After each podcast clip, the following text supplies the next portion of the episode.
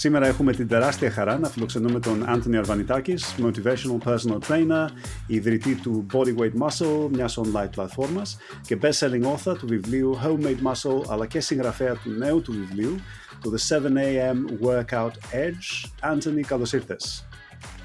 Καλώς σας βρήκα. Λοιπόν, Γεια σου, Αντωνή.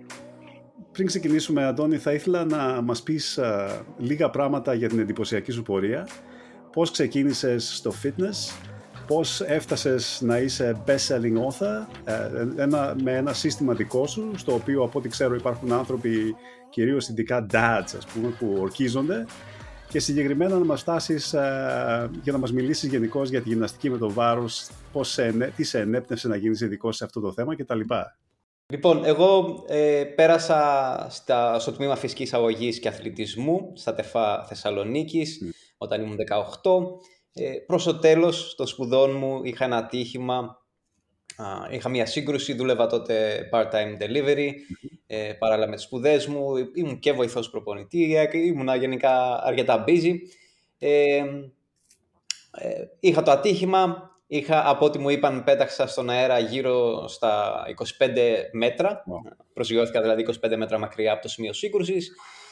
Ε, Σηκώνω το κεφάλι μου, κοιτάω προς τα κάτω, βλέπω το πόδι μου τσαλακωμένο, είχα jeans, δεν φαινόταν πολλά, αλλά καταλαβαίνω ότι κάτι δεν πάει καλά.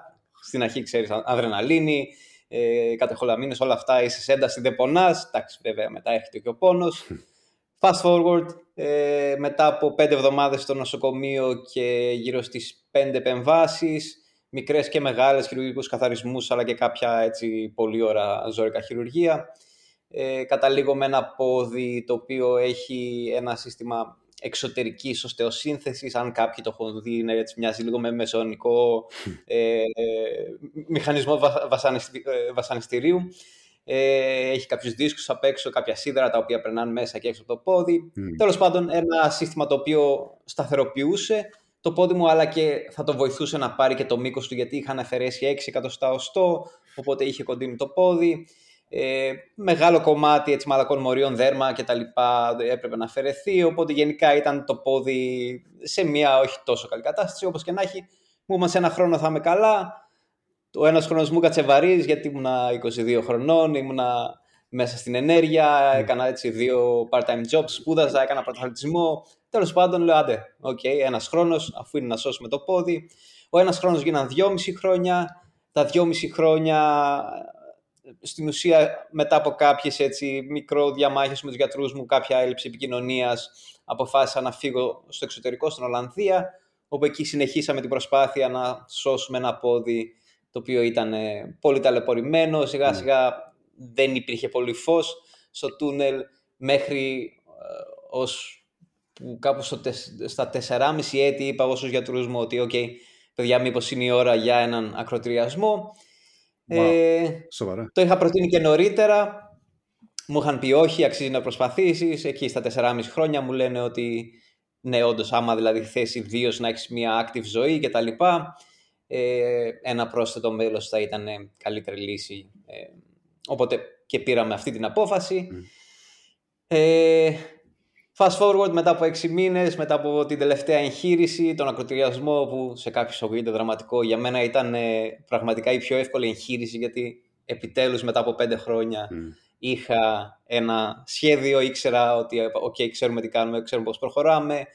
Είναι δύσκολο όταν είσαι... Σου, σου, σου φεύγει ένα τεράστιο βάρος από πάνω σου, έτσι δεν είναι; Ναι, ναι, ξεκάθαρα. Δηλαδή όταν είσαι 22 χρονών και μέχρι τα 26-27 έτσι προσπαθείς να λύσεις ένα πρόβλημα υγείας, όλοι οι φίλοι σου προχωράνε, τελειώνουν σπουδές, βρίσκουν δουλειές, κάποιοι ξεκινάνε οικογένειες, business και εσύ δεν μπορείς να κάνεις τίποτα έτσι, σε μια ηλικία που ναι. πρέπει, νιώθεις ότι θες να κάνεις πράγματα, είναι, είναι αρκετά ψυχοφθόρο. Έτσι πέρα από όλο τον πόνο, πέρα από όλα τα χειρουργία, γιατί και μέσα στην πορεία έκανα πολλά χειρουργία, δηλαδή μέσα σε πέντε έτη έκανα 13 χειρουργία, που σημαίνει ότι είτε ανάρωνα από ένα χειρουργείο είτε περίμενα το επόμενο. Ήμουν σε μια τέτοια φάση που δεν μου επέτρεπε να κάνω και πολλά. Προσπάθησα βέβαια να ξεκινήσω κάποιες άλλες σχολές, κάποια μεταπτυχιακά.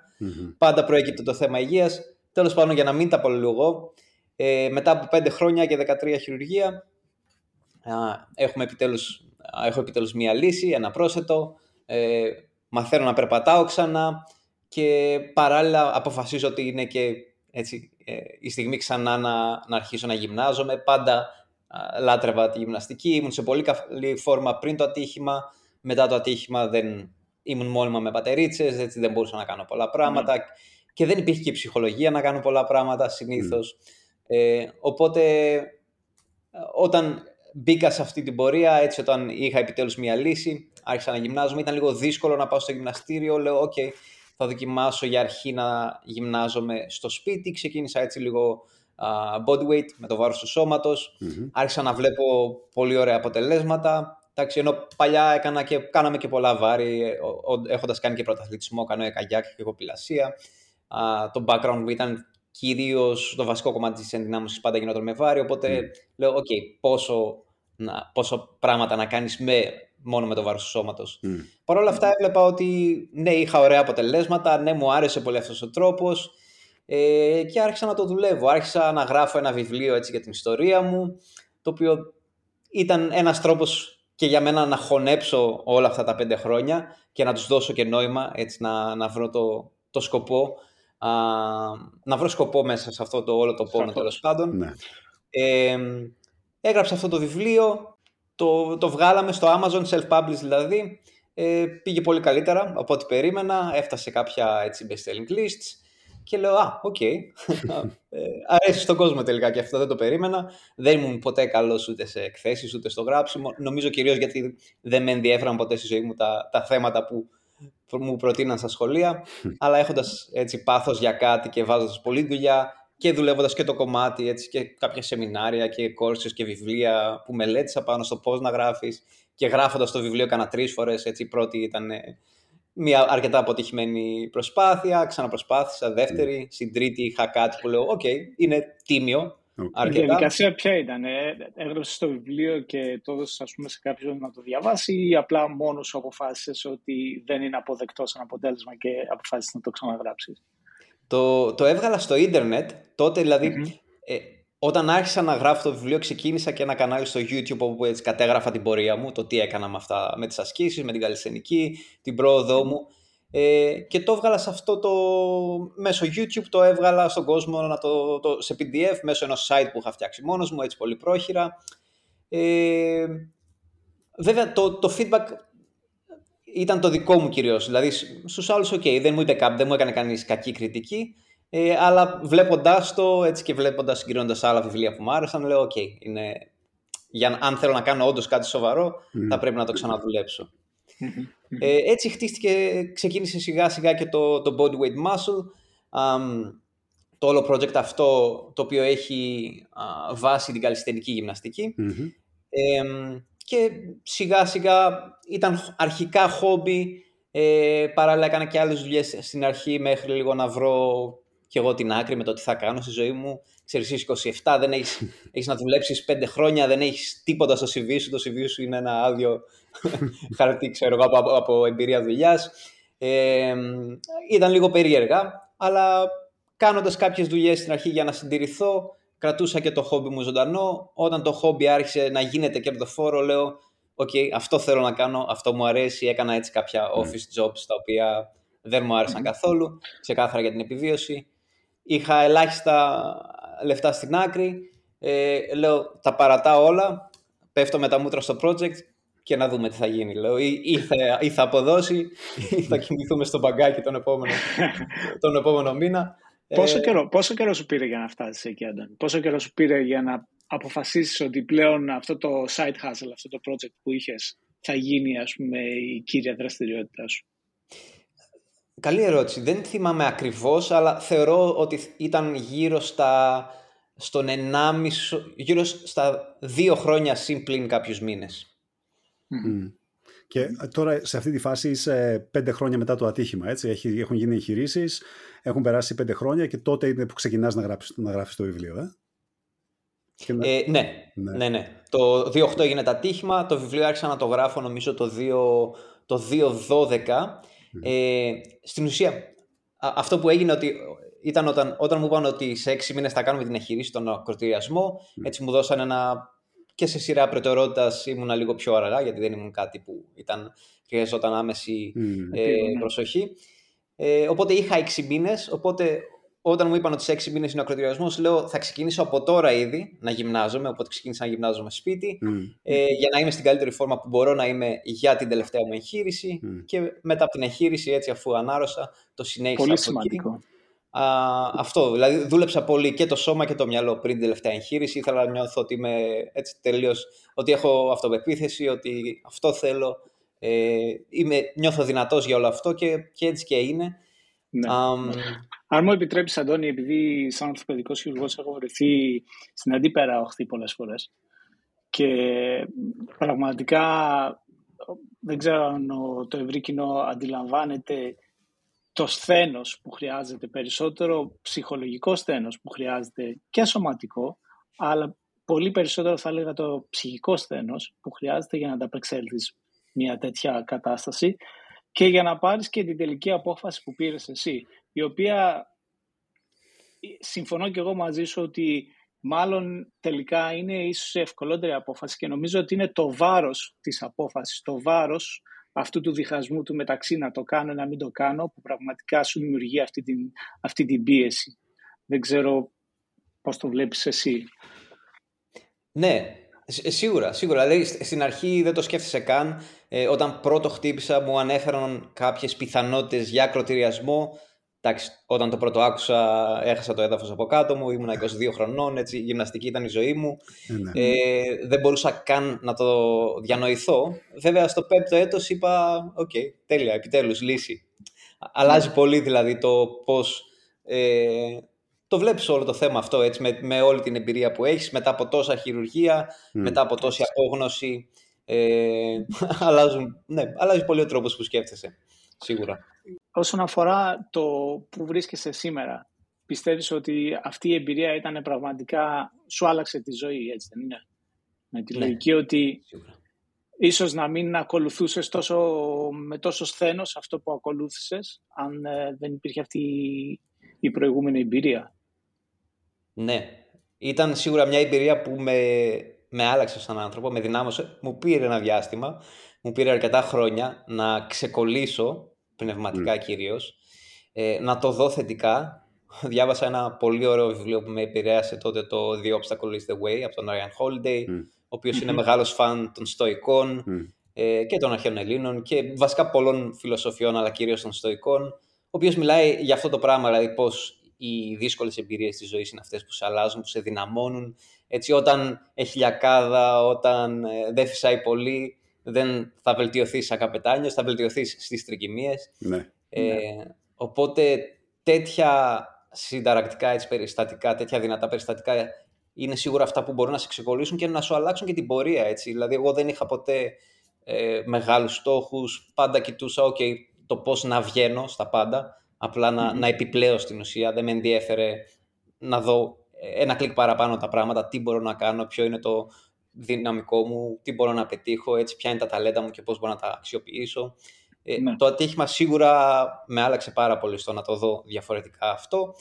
Και το, το κλειδί ήταν νομίζω να, να βρω σκοπό μέσα από όλο τον πόνο. Δηλαδή, okay, πέρασα όλο αυτό το ζόρι, πώς μπορώ να το αξιοποιήσω για κάτι καλό. Ε, εκεί έγινε το Mindset Swift, συν το βιβλίο που διάβασα που με έβαλε σε αυτή την πορεία και συν πάρα πολλά άλλα βιβλία παρόμοια. Τι άλλο σε βοήθησε σε, αυτό, σε αυτή σου την, ε, ε, αλλαγή πλεύσης, την αλλαγή, την, ας πούμε σε αυτή την ε, αλλαγή προοπτικής, του να δεις τα πράγματα έτσι με πιο ευρύ φάσμα.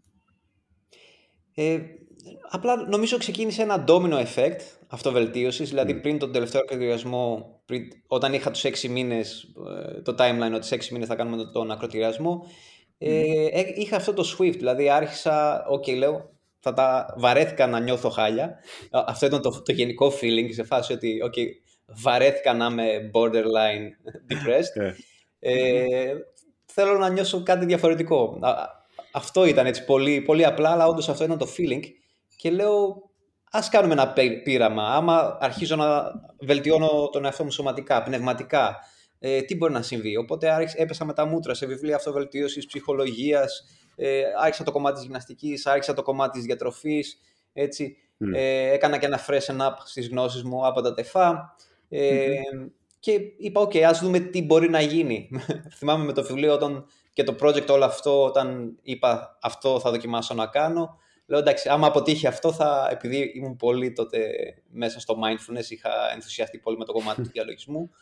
Λέω, αν αποτύχουν όλα, λέω εντάξει, θα πάω σε κανένα μοναστήρι, θα γίνω μοναχός. Εδώ, αυτό ήταν το, στην Κίνα, έτσι. Η, εναλλακτική. Ναι. ναι, ναι, ναι. Ταϊλάνδη, ξέρω, τα λοιπά, εδώ κοντά. Κάπου, κάπου προς Ασία. είναι, είναι φοβερή η ιστορία Ωραία. σου. Ε, έγραψες περισσότερο για... εντυπωσιακή. Ναι, έγραψες περισσότερο για calisthenics, έγραψες για body weight κτλ. Ενώ ας πούμε ρε παιδί μου και από τα τεφά και γενικώ από όσα γνώριζες και από αυτά που σπούδασες αλλά και από την ανασχόλησή σου έχεις δει διάφορα. Υπάρχει κάποιος λόγος που έκλεινες προς τα εκεί, προς το body weight; Ή θεώρησες ας πούμε ότι είναι καλό για κάποιο δημογραφικό κομμάτι; Πώς, πώς πήγες προς τα εκεί; Ε, όταν άρχισα να γυμνάζομαι, ήμουν σε μια φάση που είχα ένα ανάρθηκα σε όλο το πόδι και πάνω από το γόνατο. Mm. Τότε είχαμε αφαιρέσει όλες τις εξωτερικές οστεοσυνθέσεις, από τις οποίες είχα αλλάξει τέσσερις, οπότε σκεφτείτε πόσα wow. χειρουργία και τα λοιπά. Ε, πολύ ταλαιπωρία. Anyway, ε, οπότε ήμουν σε μια φάση, το γυμναστήριο ήταν μακριά, δεν είχα μέσο μετακίνησης. Όταν δεν μπορείς να λυγίσεις το γόνατο, έχεις ένα πόδι το οποίο είναι τεντωμένο, είναι είναι πολύ άβολο γενικά το να κάνεις οτιδήποτε. Ναι. Άρχισα να γυμνάζομαι σπίτι. Σπίτι απλά έκανα bodyweight, ό,τι μπορούσα από καλλιστενικές ασκήσεις. Και ενθουσιάστηκα με την πρόοδο που είχα, δηλαδή με, πόσο, με έναν τόσο απλό μινιμαλιστικό τρόπο γυμναστικής, πώς, μπορώ, α, πώς μπορούσα να βελτιώσω τόσο πολύ. Ναι. Ποια ήταν τα workhorses σου, ας πούμε, ποιες ήταν οι ασκήσεις που πραγματικά σε, σε πήραν σε αυτό το αρχικό στάδιο και σου έδωσαν αυτή την ε, ενδυνάμωση που, που περιγράφεις; Ε, στην αρχή ήταν όλα τα basics, δηλαδή κάμψεις, ε, έλξεις, δεν είχα καν μονόζυγο, πιανόμουν από ένα δοκάρι στο σπίτι ε, και έκανα τις έλξεις μου εκεί. Ε, ασκήσεις κοιλιακών, σανίδες, έτσι πολύ basic stuff. Ναι. Ε, το, το κλειδί ήταν ο προγραμματισμός, δηλαδή το πώς το προγραμματίζεις, πώς αυξάνεις ε, προοδευτικά την επιβάρυνση, έτσι αυτό είναι το, το κλειδί στη δύναμη, ε, progressive overload. Ε, και συνειδητοποίησα ότι δεν υπήρχε ακόμα πολύ πληροφορία online στοχευμένη πάνω στην ενδυνάμωση με καλλιστενικές ασκήσεις. Ε, υπήρχε, πιο πολύ, υπήρχε πολύς όγκος, ε, ιδίως στο YouTube τότε, πάνω στο κομμάτι της πιο ακροβατικής καλλιστενικής. Mm-hmm. Έτσι δηλαδή ναι. τα πιο κολπατζίδικα έτσι, που καλλιστενικά. Που δεν γίνονται, απλά. Που δεν γίνονται καν ας πούμε. Ναι. Που ή πρέπει να έχεις background ενόργανης για να τα κάνεις έτσι ναι. ή θα σακατευτείς. Ο κόσμος δηλαδή για μένα έβλεπα ότι ε, πήγα, ξεκίνησα και με μια ομάδα καλλιστενικής αργότερα στην Ολλανδία, έτσι mm. με τυπάδες κάναμε μαζί αλλά έβλεπα ότι έχει πολύ wear and tear αυτό, πολύ φθορά στο σώμα, αρθρώσεις mm. κτλ. Έβλεπα ότι δεν είναι βιώσιμο σε βάθος χρόνου. Mm. Ε, Ιδίως όταν έτσι δεν υπάρχει κάποιο ιδιαίτερο background, π.χ. ενόργανης όπως είπα πριν. Ε, και έβλεπα ότι είναι πολύ προβληματικά. Οπότε εμένα με ενδιέφερε ένα πιο ε, βιώσιμο μοντέλο άσκησης μέσω της καλλισθενικής, πιο ισορροπημένο, λίγο πιο έξυπνα στημένο, έτσι με ωραίο προγραμματισμό. Ε, μελετούσα πάρα πολύ το κομμάτι της δύναμης από master τότε στο κομμάτι στα βάρη έτσι, και, και της διατροφής ε, και προσπαθούσα να, να παίρνω όλες αυτές τις θεμελιώδεις αρχές και να δω πώς μπορώ να τις προσαρμόσω έτσι, στην καλλιστενική γυμναστική. Ε, αυτό το κομμάτι ίσως γέμισα που τότε δεν υπήρχε, άμα υπήρχε νομίζω άντε άλλο ένα άτομο να ήταν δημοφιλής στο ίντερνετ που ασχολούταν με μια τέτοια παρόμοια προσέγγιση. Οπότε λέω, εγώ αυτό θέλω να κάνω. Ε, Έχοντας ξεκινήσει και ο ίδιος από το μηδέν, έτσι, δεν ήμουν κάποιος εντυπωσιακός. Ε, Ιδίως στην αρχή να πω ότι wow, μπορώ να, να με προωθήσω μέσω ένα απίστευτου σώματος ή μέσω απίστευτων ασκήσεων που μπορώ να κάνω. Ε, ξεκινούσα πραγματικά από το μηδεν Ε, οπότε έτσι δημιούργησα και μια προσέγγιση η οποία ήταν πολύ προοδευτική, την οποία τώρα μπορώ να δώσω και σε ανθρώπους που ξεκινάνε από το μηδέν, έτσι, που είναι ναι. υπέρβαροι. Που είναι... Γιατί πολλοί λένε Αχ, καλλιστενική είναι για άτομα που είναι ήδη σε φόρμα, ξέρω εγώ. Όχι, άμα το κάνεις έξυπνα, σωστά, ε, μπορείς να το κάνεις και σε οποιαδήποτε φάση είσαι. Ακόμα και αν έχεις έξτρα κιλά, ακόμα και αν είσαι τέρμα Το κλειδί είναι αυτό, να εστιάσεις σε ασκήσεις που θα σε δυναμώσουν, θα είναι φιλικές προς τις αρθρώσεις, ιδίως όταν είσαι έτσι, 30 plus, εγώ ασχολούμαι πλέον με, με busy dads, έτσι, αυτός είναι ο κόσμος που βοηθάω, που μου αρέσει να βοηθάω, οπότε μιλάμε για άντρες συνήθως από 30 plus, όπου εντάξει, σιγά σιγά αλλάζουν τα πράγματα. Πολλοί μου λένε, α, 30, εντάξει, δεν είσαι γέρος ακόμα. Δεν είσαι, αλλά είναι το κομμάτι, είναι η ηλικία που είναι άκρος σημαντικό να αρχίσεις να προσέχεις για να έχεις αργότερα. Ε, έτσι, δηλαδή είναι, είναι, το, το, το μεγαλύτερο κλειδί νομίζω στο strength training από τα 30 και μετά είναι να δεις το long game, έτσι, να δεις πώς σε βάθος χρόνου μπορώ να δυναμώσω χωρίς να θυσιάσω τους αγώνες μου, τα γόνατά μου, ναι. ε, που πάρα πολλοί το κάνουν, έτσι, άπειρος κόσμος καταλήγει διαλυμένος και απλά τα παρατάει από ένα σημείο και μετά. Θα, θα προσφέρω ναι. κάτι εγώ πριν από την επόμενη ερώτησή μου. Λοιπόν, εγώ και ο Δημήτρης είμαστε 48. Ε, συνεχίσαμε το strength training. Εγώ αυτό που έχω δει, Άντων, είναι ότι με την, με την, με την ηλικία δεν χάνεις δύναμη αν συνεχίσεις κανονικά με το στο πώς θα σηκώνεις, ας πούμε, στα compound exercises και όλα. Αλλά αυτό που έχω καταφέρει είναι να τραυματίζομαι συνέχεια στις αρθρώσεις μου τα, τα τελευταία 10 χρόνια. Ας πούμε, έτσι. Με το progressive overload νομίζω δεν έχω αφήσει κανένα, κανένα τένοντα τραυμάτιστο και αυτό, αυτό είναι το κατόρθωμά μου ας πούμε, με την πάροδο της ηλικίας. Η δύναμη την καταφέρνεις, την κρατάς. Και αυτό με οδηγεί στην επόμενη ερώτηση. Έτσι. Δηλαδή... Αν συνεχίσεις να κάνεις βάρη. Ναι. ναι, ναι, ναι. Αν και αυτό που έλεγε ο Άντωνη πριν, ας πούμε, είναι γεγονός ότι από τα 30 και μετά, και το έχουμε συζητήσει Αλέξη και στην προηγούμενη εκπομπή, ε, η πορεία είναι ευθύνουσα, ας πούμε, ορμονικά και από άψη ε, φυσιολογίας του σώματος, mm. η πορεία της δύναμης είναι ευθύνουσα, εκτός κι αν εκτός αν, αν κρατήσεις με τα κιλά σου. Αντιστάσεις. Ναι, ναι, ναι, ναι. Δηλαδή, εγώ δεν έχω δει. Πραγματικά μπορώ να σου πω ότι έχω βάλει, έχω βάλει racks, ας πούμε, παραπάνω. Αλλά οι τραυματισμοί ναι. είναι, είναι εκεί. Δηλαδή, η επόμενη ερώτηση που έχω είναι ότι, και αυτό μου κάνει εντύπωση, ε, δηλαδή, ο τρόπος με τον οποίο καταφέρνω και τραυματίζομαι είναι progressive overload. Έτσι. Συνεχώς βάζω κάτι παραπάνω στην μπάρα και μένω μετά για κανένα δύο εβδομάδες έξω, ας πούμε, έτσι, κάπως έτσι. Πώς κάνεις progressive overload με body weight? Mm, ναι. Ε, λοιπόν, το... υπάρχουν διάφοροι τρόποι.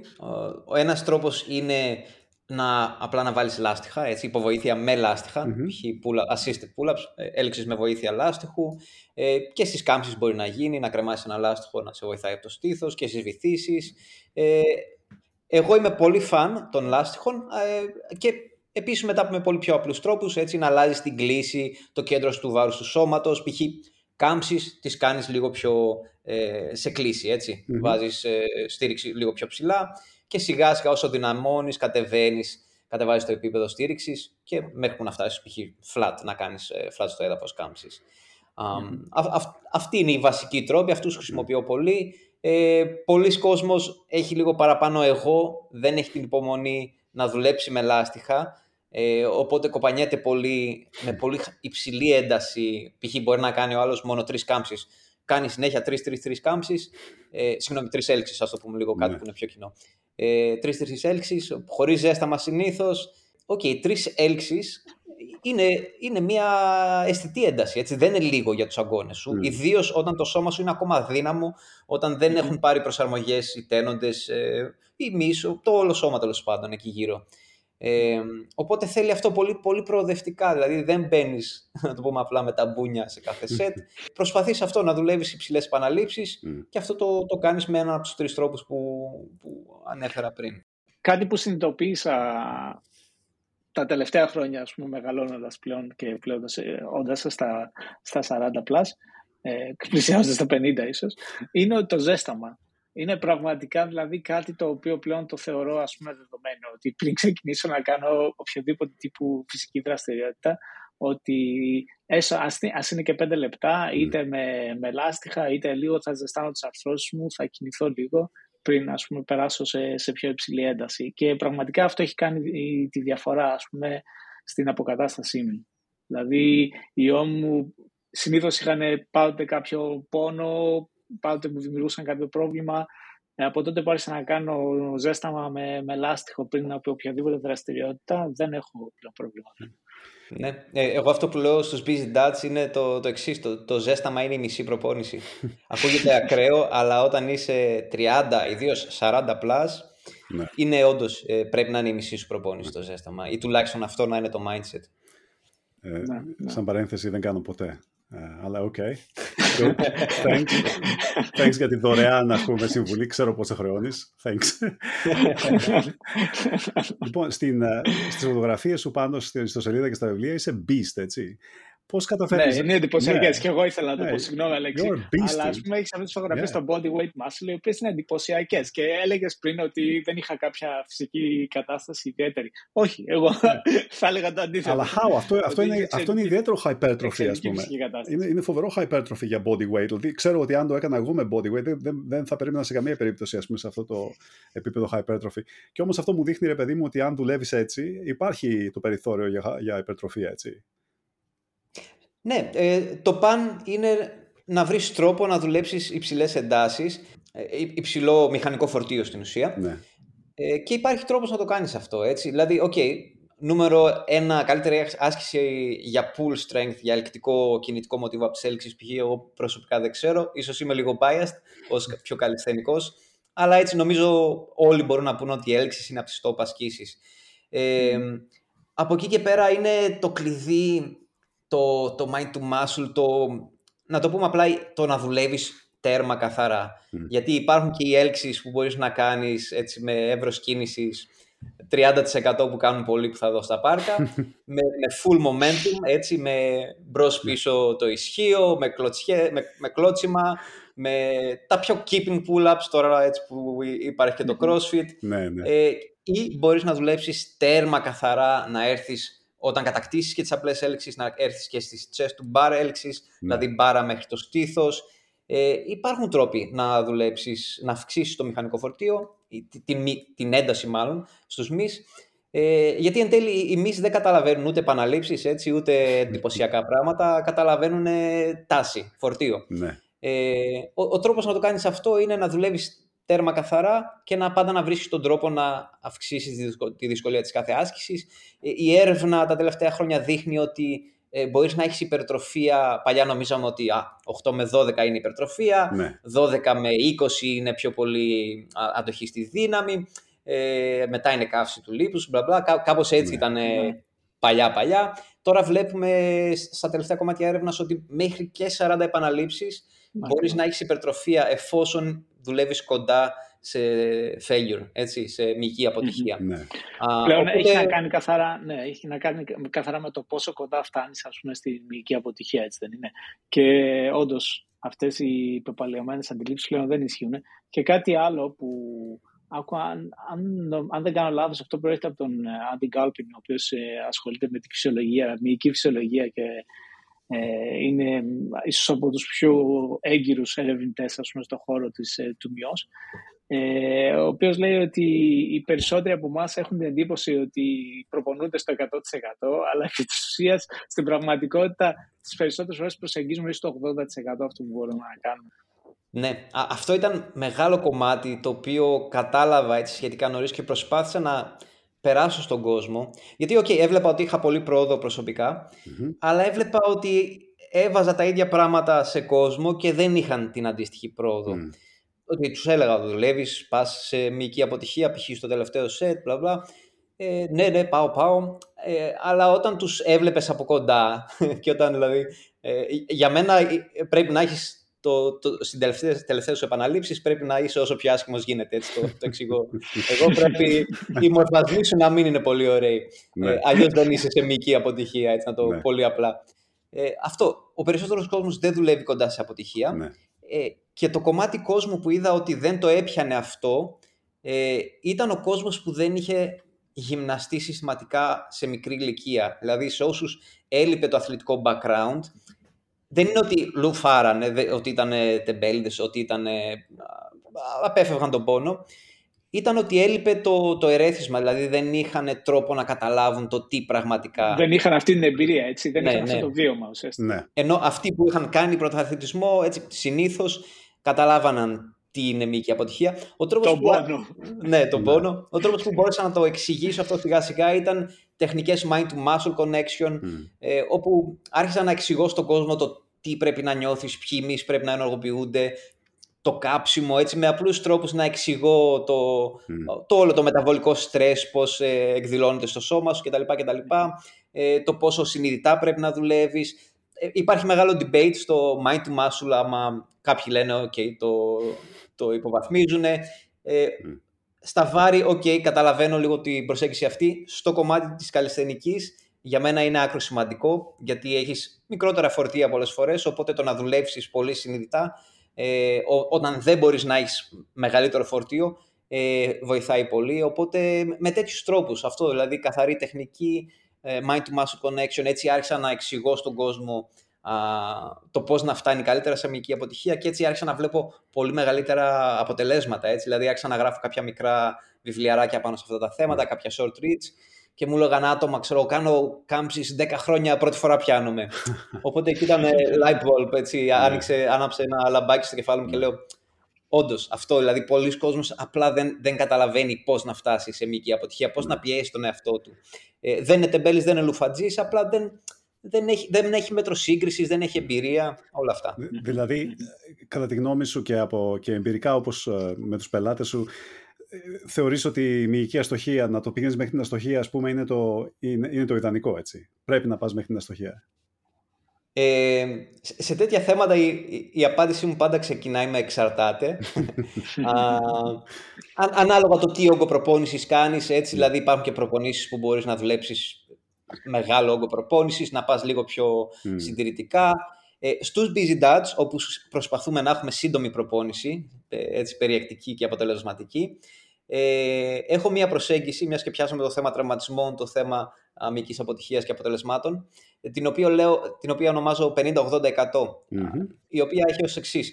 Ε, οι περισσότεροι έτσι, busy dads που δεν έχουν αυτή την εμπειρία, συνήθως πάνε, μπαίνουν πολύ δυνατά από την αρχή, πιο δυνατά μάλλον από ό,τι θα έπρεπε στην αρχή, αλλά όχι τόσο δυνατά προς το τέλος. Ε, Οπότε για να λύσουμε και το κομμάτι των τραυματισμών που μπαίνουν, κάποιοι μπαίνουν πολύ απότομα στην αρχή και εκεί συνήθως τραυματιζόταν. Α, αλλά και το, και το να αξιοποιήσουμε όσο καλύτερα μπορούμε τη μικρή αυτή προπόνηση, ε, βρήκα αυτό το σύστημα όπου πάμε το πρώτο σετ 50%. Ok, okay, είναι αρχή ακόμα. Δεν είμαστε 20 χρονών, είμαστε 30 τόσο, 40 τόσο. Καλύτερα να μην μπαίνουμε με τα μπούνια στο πρώτο σετ. Οπότε, πρώτο σετ είναι 50%, είναι και λίγο ζεσταματικό. Δεύτερο σετ είναι 80%, okay, ανεβάζουμε λίγο την ένταση. Και τρίτο σετ είναι 100%, πάμε μέχρι αυτό που λέω εγώ τεχνική μυϊκή αποτυχία. Δηλαδή mm. μυϊκή αποτυχία με καλό φόρμα όμως. Μέχρι εκεί μπορούμε να φτάσουμε. Ναι. Χωρίς να κλωτσίσουμε ποιος ξέρει τι στην τελευταία επανάληψη, χωρίς να κάνουμε περίεργες κινήσεις. Ναι. Ε, οπότε έτσι φτάνουμε σε τεχνική, σε μυϊκή τεχνική, ε, συγνώμη, τεχνική μυϊκή αποτυχία στο τελευταίο σετ. Ε, δίνουμε ένα καλό ερέθισμα στους μυς και το κάνουμε και με τρόπο που είναι ασφαλής και όταν έχεις μόνο τρία σετ ανάσκηση, συνήθως έτσι δουλεύω τα, τα busy dutch προγραμματα γιατί συνήθως προσπαθούμε να είμαστε στα 30 λεπτά η προπόνησή μας, με 35 όχι ε, έτσι έχεις και το, το καλύτερο αποτέλεσμα. Ναι. Τώρα εντάξει, άμα είσαι σε φάση που δουλεύεις ώρες στο γυμναστήριο, έτσι έχεις μεγαλύτερο, πιο πολύ χρόνο μπροστά σου, δουλεύεις άλλη προσέγγιση, μπορεί να δουλεύεις πιο German volume, έτσι, έτσι μεγάλους όγκους 10 ε, σετ και ε, εκεί αλλάζει το πράγμα. Ναι. Νομίζω ότι έχει να κάνει και λίγο και με το σκοπό, έτσι, δηλαδή τι προσπαθείς να, να πάρεις από αυτή την προπόνηση. Ναι. Ε, από ό,τι έχω καταλάβει, η προπόνηση με το βάρος του σώματος επικεντρώνεται περισσότερο στη δύναμη. Δηλαδή δεν έχει να κάνει τόσο με την υπερτροφία, ας πούμε, αλλά περισσότερο με τη δύναμη. Και αυτός είναι και ο, ίσως και ο λόγος που δουλεύεις, ας πούμε, max out, που προσπαθείς δηλαδή να φτάσεις στη, στη μυϊκή αστοχία. Έτσι δεν είναι; Ε, ναι. Γενικά, επειδή είπατε ότι φέρνουμε και πολύ beast στο ίντερνετ και αυτά, ε, ο φωτισμός. Δεν θα πω ότι... ότι ναι, όλα είναι πολύ ε, όχι, εντάξει. Ε, δεν θα πω ότι έχω γενικά πολύ όγκο σαν άτομο. Ε, απλά έχω λίγα κιλά και πολύ δεμένα. Έτσι, οπότε έτσι φαίνεσαι και πιο ογκώδης στο φακό. Γενικά δεν προωθώ το, το bodybuilder type. Α, δεν αυτό το, το στυλ που προωθώ έτσι όταν κάποιος μου πει ότι α, θέλω να γίνω έτσι θα του πω ok, μαζί μου δεν θα το καταφέρεις μπορώ να σου προτείνω άλλα άτομα τα οποία είναι τέλεια με αυτό ασχολούνται έτσι, εμείς ψάχνουμε ένα strong and lean physique αυτό έτσι κυνηγάμε έτσι ένα δηλαδή δυνατό και στεγνό σώμα ναι. με αισθητική, ναι. με την καλλισθενική αισθητική αν μπορούμε να το πούμε έτσι το πιο καλλισθενικό τύπου σώμα ναι. αυτό, δηλαδή δεν, δεν ήμουν ποτέ πολλά κιλά όχι, απλά ήμουν πάντα δεμένος και στεγνός και αυτό δίνει και το effect έτσι του ότι μπορεί να φαίνομαι ίσως πιο ογκώδης. Ε, Εντάξει, είχα και φάσεις που το, το κυνήγησα και με όγκο παραπάνω. κυρίως για να, όταν έγραψα ένα, το δεύτερο μου βιβλίο, το, uh, το Body Weight Muscle, How to Build Mass Without Lifting Weights, ναι, ναι. Ε, εκεί λέω, OK, για να να δείξω ότι όντως μπορεί να γίνει αυτό, πρέπει να το κάνω και ο ίδιος πρώτα. Οπότε εκεί είχα φτάσει έτσι πιο ψηλά σε όγκο. Ε, ήμουνα 80 κιλά, τώρα είμαι 74, δεν έχω ναι. ξαναφτάσει σε αυτά τα κιλά. Ήμουν 80 κιλά, δεμένος, με πολύ σκληρή προπόνηση, με πολλή δουλειά. Είναι, είναι εντυπωσιακό. 80 ναι. κιλά μυϊκά με, ναι. με αυτό το. Με ένα ύψος έτσι. Είμαι, είμαι σχετικά κοντός, δεν είμαι ψηλός. Είμαι ένα 74. Α, ναι, είναι, είναι πολύ σοβαρός. Αυτό ήταν το max, έτσι, το, το μέγιστο που κατάφερα να πετύχω. Από εκεί και πέρα όμως δεν, ήταν, δεν μου άρεσε αυτή η προσέγγιση, δηλαδή το ότι έπρεπε να, να είμαι τόσο obsessed με το φαγητό μου, με την πρωτεΐνη, με... Καμιά φορά το ότι έπρεπε να τρώω πολύ, κάποιοι λένε να είχα και εγώ αυτό το πρόβλημα. Ε, εντάξει, όλοι το λέμε, αλλά όταν φτάσεις στο επίπεδο που έτσι πρέπει να γίνεται συνεχώς, συστηματικά. Και το θέμα είναι τι, τι τρως, Και το τι τρως, έτσι από ένα σημείο και μετά καμιά φορά δεν είναι πρακτικό να τρως μόνο υγιεινά γιατί σκάσουμε το υγιεινό φαΐ. Ε, ναι. δεν ήταν το... Ήθελα να αποδείξω ένα point ότι μπορείς να κάνεις την υπερτροφία που θες ναι. και με calisthenics. Δεν θα σου πω ότι θα γίνεις Mr. Olympia σε καμία περίπτωση, αλλά μπορείς να έχεις ένα ωραίο ογκώδες σώμα. Ναι. Είπες, Αυτό. είπες κάτι φοβερό πριν. Είπες για το mind, το, το mind-muscle connection, yeah? Και δεν ακόμα και σήμερα δεν ε, γνωρίζω αν αυτό είναι κάποιο μυθικό quality, ας πούμε, αν αντιπροσωπεύει κάτι στην πραγματικότητα. Ξέρεις, έχω και εγώ είμαι παντεμένος με personal trainer, η οποία μου λέει, ξέρω εγώ, ε, συνεχώς όταν είμαστε μαζί, μου λέει, ξεκλειδώνεις τη σκάπουλά σου συνέχεια, λέει, και σκέψω τα λάτ σου. Και μετά, και μετά από καιρό, ας πούμε, έχω αρχίσει να πείθω και εγώ τον εαυτό μου ότι ξέρεις ότι πραγματικά τα λάτ μου είναι αυτά τα οποία σκέφτομαι και πραγματικά τα κάνω engage. Αλλά παρόλα αυτά δεν ξέρω αν αυτυποβάλλομαι ή αν πραγματικά ας πούμε, έχω καταφέρει σε μερικά muscles αυτό το mind-muscle connection. Έχει, υπάρχει κάποια... Ναι, υπάρχει, δηλαδή εντάξει είναι observational, έτσι. Δεν ξέρω αν υπάρχει κάποιο, ε, κάποιο study το οποίο να, ε, να το εξηγεί. Ας πούμε, έχει να κάνει με νευρώνες οι οποίοι έχουν δυναμώσει ε, γύρω από τα συγκεκριμένα, τα συγκεκριμένα μυϊκά κύτταρα. Ε, πώς, ε, πώς υπάρχει αυτό τέλος πάντων, Άντωνη. Ναι, ε, βελτιώνεται το, το όλο νευρομυϊκό μονοπάτι, έτσι. Όσες πιο πολλές φορές περπατάς αυτό το μονοπάτι, τόσο πιο πολύ θα, θα γίνει πιο καθαρό, πιο αβίαστο. Θυμάμαι ότι άρχισα να μιλάω για αυτά τα πράγματα. Γενικά, από την αρχή πάντα μου άρεσε να έχω μια επιστημονική Ε, δεν θεωρώ ότι η επιστήμη είναι το παν, εννοώντας ότι Καμιά φορά δεν έχουμε φτάσει ακόμα, δεν έχουμε ακόμα τα εργαλεία για να εξηγήσουμε τα πάντα επιστημονικά. Θεωρώ ότι όλα εξηγούνται επιστημονικά. Καμιά φορά ακόμα όμως δεν, έτσι, δεν ε, πορευόμαστε με, τη, με την ίδια ταχύτητα. Mm. Ε, τότε είχα αρχίσει να παρατηρώ πολύ αυτό και πόσο σημαντικό είναι. Οπότε στην ουσία έψαξα στους bros, έτσι, στους, ε, στους bodybuilders των 80s και σε όλα αυτά και είδα ότι το προωθούσαν πάρα ναι. πολύ. Είδα ότι ήταν ο τρόπος να εξηγήσω σε άτομα πώς να ενεργοποιήσουν καλύτερα το σώμα τους και σε μένα βοήθησε πολύ.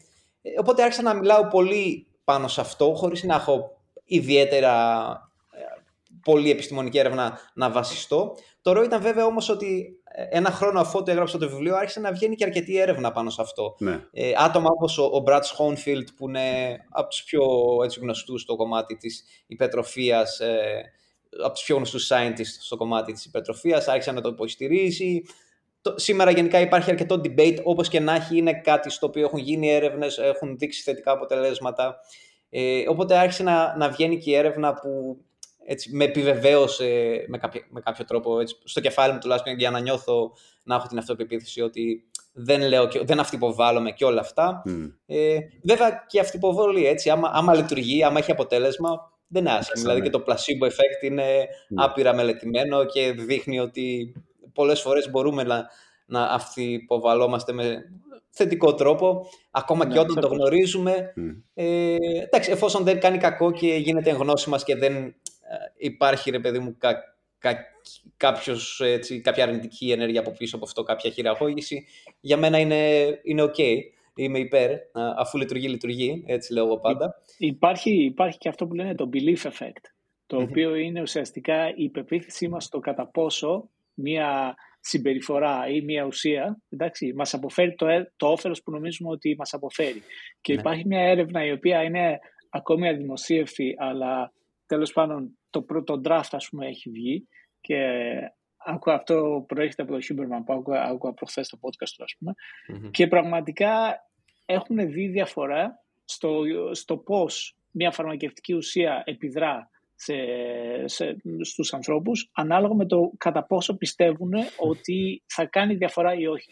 Ναι, ναι. Δηλαδή πέραν του placebo effect πλέον μιλάμε για το belief effect. Τέλος πάντων. Ε, Αντώνη, εγώ αυτό, Άντωνη, μάλλον, αυτό που ήθελα να σε ρωτήσω είναι ε, η ευληγησία και όσον αφορά τη, την καλλισθενική, πόσο σημαντική πιστεύεις ότι είναι και αν πιστεύεις ότι έχει ρόλο και ότι κάνει διαφορά στην αποτελεσματικότητα της άσκησης. Ο, άλλη, ε, έτσι, άλλο μέρος στο, στο, στο, στο exercise science που είναι ακόμα πολύ γκρι, πολύ... Mm. Στο, στο νίσιο ακόμα να το πούμε πολύ διχασμένο. έτσι υπάρχουν, υπάρχει ένα στρατόπεδο με επιστημονική κατάρτιση το οποίο, οκ, λέει δεν χρειάζονται καν, είναι άχρηστες οι διατάσεις, η ευλυγισία. Υπάρχουν κάποιοι που την υποστηρίζουν, υπάρχουν κάποιοι που είναι πιο στη μέση. Εγώ επειδή πάντα βαριόμουν τις διατάσεις, ε, με, με βόλεψε όταν ξεκίνησα το ότι οι περισσότεροι έτσι science-based ερευνητές ε, δεν την είχαν πολύ κατά νου, δεν την υποστήριζαν. Οπότε λέω, α, τέλεια, βαριέμαι να κάνω διατάσεις. Έτσι, υποσυνείδητα έγινε αυτό. Ναι. Ε, λέω, με βολεύει αυτό το belief, έτσι, ε, οπότε το, το υποστηρίζω. Οπότε δεν θα πω ότι δούλευα τόσο διατάσεις. Δυναμικές διατάσεις, ναι, πάντα εξ αρχής προωθούσα ναι. α, και σαν τρόπο ζεστάματος, οι οποίες πάντα ήταν evidence-based. Ε, βέβαια, όσο άρχισα να μεγαλώνω, α, άρχισα να καταλαβαίνω την αξία των διατάσεων, ιδίως στο κάτω μέρος του σώματος. Στο πάνω μέρος βοηθάνε και τα, και τα κρεμάσματα και αυτού του τύπου οι διατάσεις, αλλά στο κάτω μέρος πρέπει να κάνεις πιο στοχευμένα διατάσεις. Είναι και το μέρος του σώματος το οποίο είναι στη χειρότερη στάση συνήθως στους περισσότερους μας. Έτσι. Είμαστε σε μια ναι. καρέκλα, το γόνατο είναι σε κάμψη, ναι. ε, το ισχύο είναι ε, σε αυτή την κλίση, την, μη καθόλου optimum ε, κλίση. Ε, Μέσα ζορίζονται, οπότε τραβάνε και όλα αυτά, ρε παιδί μου, λαγονοψοίτες, γενικά το όλο κάτω μέρος ταλαιπωρείται πολύ όσο μεγαλώνεις λόγω της κακής ζωής. Δουλεύω και εγώ πάρα πολλές ώρες στον υπολογιστή, οπότε όσο γυμναστική και να κάνω δεν, ε, δεν με γλιτώνει αυτό. Ναι. Ε, οπότε όσο άρχισα να μεγαλώνω, άρχισα να, να συνειδητοποιώ ότι μ, διατάσεις μάλλον τελικά έχουν λίγο αξία, ας το δοκιμάσουμε. Όσο άρχισα να τους δουλεύω, άρχισα να νιώθω καλύτερα και, στα, και στις ασκήσεις ενδυνάμωσης και στα πάντα, οπότε άρχισα να τις βάζω. Ε, δεν θα πω ότι κάνω ποιος ξέρει τι διατάσεις, αλλά τις έχω σαν κομμάτι του ζεστάματός μου. Τώρα, μεγάλο κομμάτι της έρευνας λέει α, διατάσεις πριν από προπόνηση ενδυνάμωσης, το, το ναι. χειρότερο πράγμα. Ναι, ναι. Ε, ναι. Και ίσα ίσα τραυματίζεσαι και πιο ευκολα Ε, είναι πολύ, επειδή το μελέτησα πάρα πολύ και αυτό, είναι πολύ biased άποψη θα πω, γιατί δεν δίνουν οι έρευνες, οι περισσότερες έρευνες συγκρίνανε το Α, κάνω καλό ζέσταμα και κάνω προπόνηση δύναμης με το κάνω μόνο διατάσεις στατικές και κάνω προπόνηση δύναμης για να δούμε τι θα γίνει. Ναι. Ε, Προφανώς αυτοί που κάναν μόνο στατικές διατάσεις δεν είχαν καλό αποτέλεσμα. Ε, αυτό που έχω δει εγώ ότι είναι το εξής. Όταν ξεκλειδώνεις πολύ σφιγμένες περιοχές του σώματός σου, π.χ. δικέφαλη μυριαίη, mm. στους περισσότερους άντρες, τέρμα σφιχτή έτσι, περιοχή. για αυτούς που δεν ξέρουν, έτσι είναι στα, εμείς στα μπούτια μας πίσω έτσι, στους μυρούς. Η οπίστη επιφάνεια των μυρών. Ναι. Α, οι περισσότεροι άντρες over 30, πάνω από τα 30, δεν μπορούν καν να κάτσουν στο πάτωμα με τα πόδια τεντωμένα χωρίς να τους παίρνει το σώμα προς τα πίσω, χωρίς να τραβάει μέση κτλ.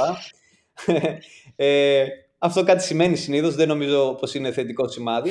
Ε, οπότε αυτό που κάνουμε εμείς και υπάρχει και έρευνα που το υποστηρίζει ε, και κάποιοι αξιόλογοι έτσι, άνθρωποι σε αυτό το τομέα είναι το εξής. Ξεκινάμε με στατικές διατάσεις των μειών που είναι πολύ σφιγμένοι. Δεν διατείνουμε τα πάντα, γιατί και η υπερευληγησία δεν είναι καλή. Αλλά ξεκινάμε στοχευμένα με περιοχές που είναι σφιχτές, π.χ. όπως είπα πριν, δικέφαλη μοιραίη, ε, για πολλούς θα είναι το κομμάτι των γλουτών, το κομμάτι του στήθους. Είναι η, η, η, η παπουδίστικη μυς, όπως το λέω εγώ, όσο μεγαλώνεις έτσι, η μυς που άμα δεις τη στάση ενός έτσι, ε, παππού, ενός ατόμου σε μεγάλη ηλικία, ναι. είναι καμπουριαστός μπροστά, οι ώμοι κλείνουν προς τα μέσα, οπότε έτσι η θωρακική, ναι. το στήθος ε, είναι πιο σφιχτό, τα, οι αγκώνες είναι πάντα σε κάμψη, οπότε διατείνουμε στην ουσία α, τους μυς τους οποίους ταλαιπωρεί α, σε βάθος χρόνου η, η βαρύτητα και η ηλικία. Και το, το lifestyle μας, έτσι, η καθιστική ζωή. Οπότε ξεκινάμε με κάποιους στάνταρ μυς που ξέρω ότι στους περισσότερους είναι τέρμα σφιχτή.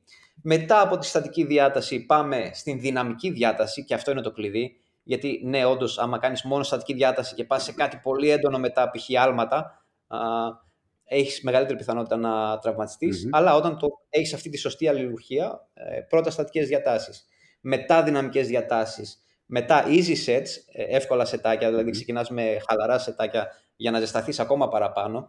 Και αυτό είναι ένα άλλο κλειδί, το στοχευμένο ζέσταμα, δηλαδή να κάνεις ε, easy sets στις ασκήσεις που πρόκειται να σηκώσει πολύ βάρος ή πολύ φορτίο, είτε είναι αυτοκαλισθενική είτε βάρη.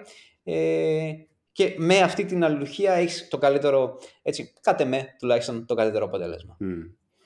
Ε, κοίτα, αυτό που είπες με τις μελέτες έχει, έχει πλάκα αυτό το πράγμα, γιατί, γιατί αλλάζει ας πούμε, η επιστήμη σε αυτά εδώ πέρα τα πράγματα και δεν μπορούσα να το καταλάβω. Και αυτό που κατάλαβα με τον καιρό είναι ότι κοιτώντας λίγο τα abstract ας πούμε, από τις μελέτες και διαβάζοντάς τα βλέπεις ότι α, τελικά οι συμμετέχοντες, ε, το πρόγραμμα συνολικά ήταν 4 εβδομάδες, οι συμμετέχοντες ήταν 12, ούτε μισό ε, στατιστικό δείγμα.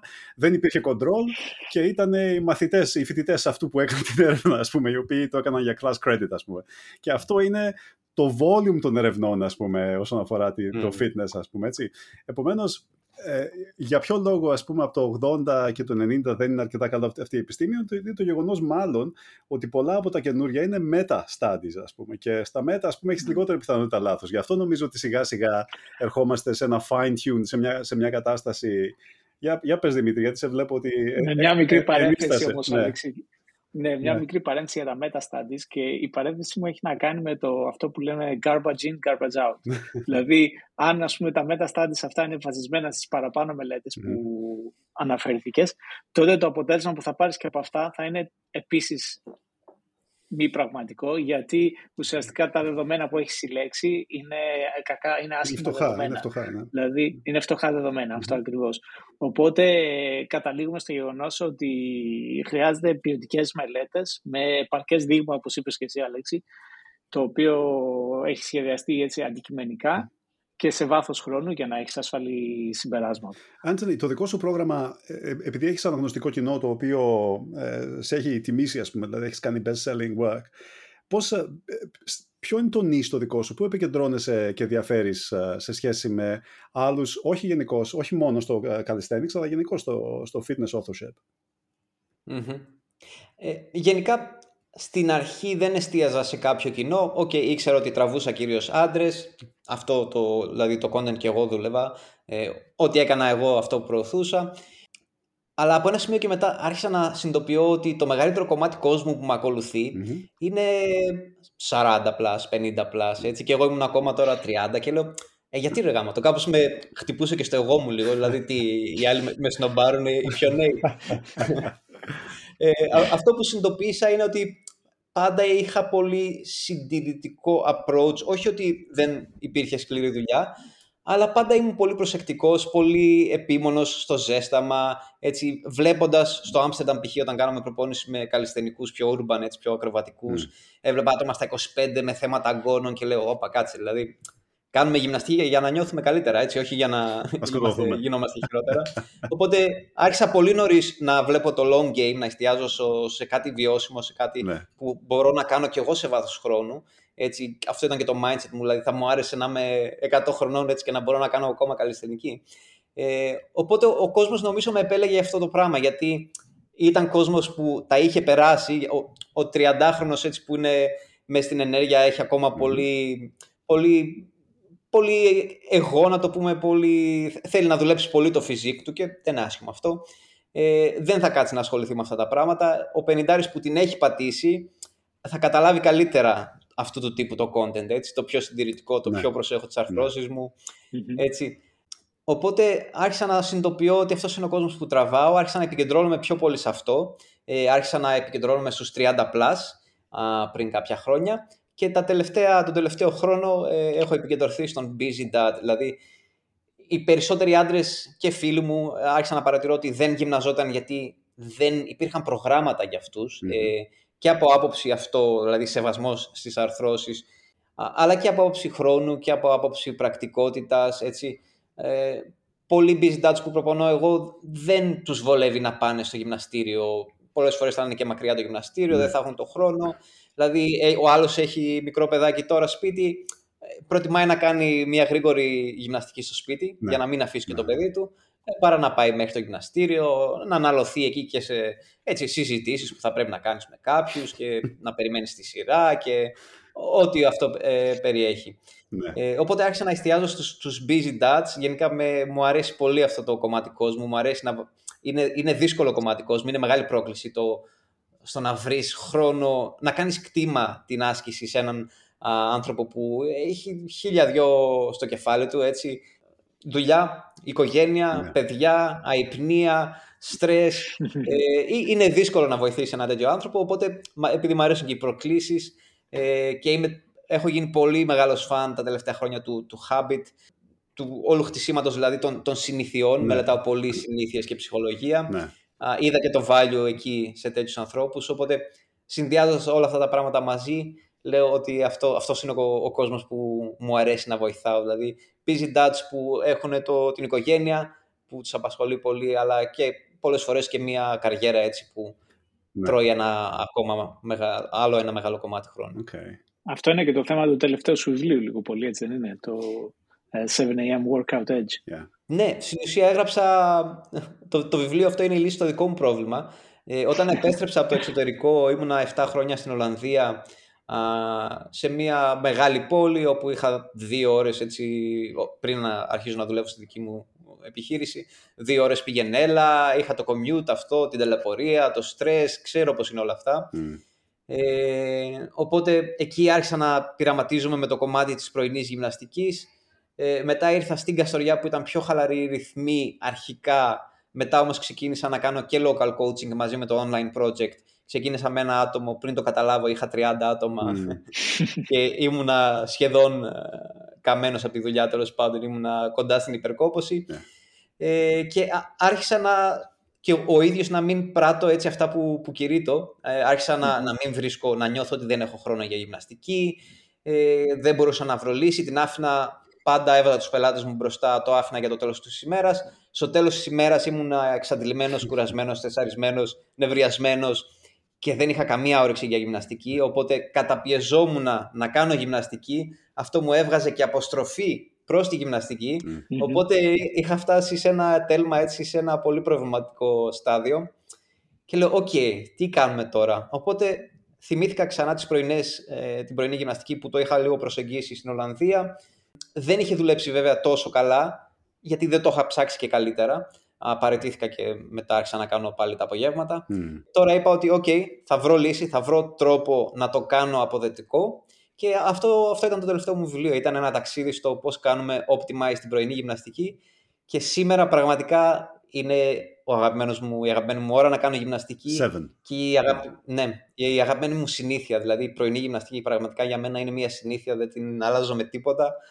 Ε, με κάνει καλύτερο άνθρωπο, με κάνει με, με βοηθά. Ε, είναι το λιπαντικό στην ουσία το, το οποίο ναι.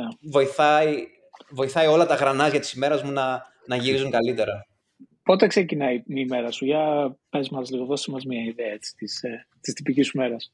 Λοιπόν, στην αρχή, όταν ξεκίνησα να γράφω το βιβλίο, ξυπνούσα 6.30 έτσι και το, το όλο τέτοιο ήταν να βρω έναν τρόπο να έχω μισή ώρα μέσα στο πρωί μου πριν ξεκινήσω τη δουλειά μου στις 8.30 με 9, να τελειώνω και την προπόνησή μου. Ε, σε βάθος χρόνου έχει αλλάξει. Σήμερα ξυπνάω 5 ε, AM. 5 και 4 έχω κάτσει με τον καφέ μου στο λάπτοπ. περνάω μια μισή ώρα περίπου, ε, 70 με 80 λεπτά μάλλον που γράφω. Είναι το στάνταρ κάθε μέρα, έτσι ξεκινάω. Α, μ' αρέσει να γράφω, να δουλεύω υλικό είτε για κάποιο μελλοντικό βιβλίο, είτε για τα βίντεο μου, είτε τα script, είτε για post. Ε, είναι ο τρόπος που, που σκέφτομαι, σκέφτομαι καλύτερα γράφοντας. Οπότε αυτό τι είναι το πρώτο habit. Τι ώρα πας για ύπνο; Με, μεταξύ 10 και 11. Ε, θα μου άρεσε να κοιμάμαι και λίγο νωρίτερα, αν και έχω απαλλαχθεί λίγο και από αυτό. Έχω και τη δική μου λίγο σκέψη στο κομμάτι του ύπνου. Νομίζω ότι υπάρχει πολύ obsession με τον ύπνο σήμερα, που οδηγεί στο αντίθετο αποτέλεσμα. Έτσι υπάρχει και το, ποιος είναι ο όρος, το, στην ουσία ένας όρος που περιγράφει το πώς ε, όντας όλοι τόσο obsessed με τον ύπνο και καταγράφοντας τα πάντα με τα sleep watches και με το ένα και με το ναι. άλλο, κάνουμε, έχουμε καταλήξει να έχουμε πολύ χειρότερο ύπνο. Ε, αυτό που έχω καταλάβει εγώ είναι ότι νιώθω πολύ καλά με 6 και μισή, 6,5 ώρες ύπνου. Mm-hmm. Πολλοί θα πούν τώρα, α, τι, όλοι λένε 8, όλοι λένε μήνυμο 8 ώρες, πόσο σημαντικός είναι ο ύπνος και όλα αυτά.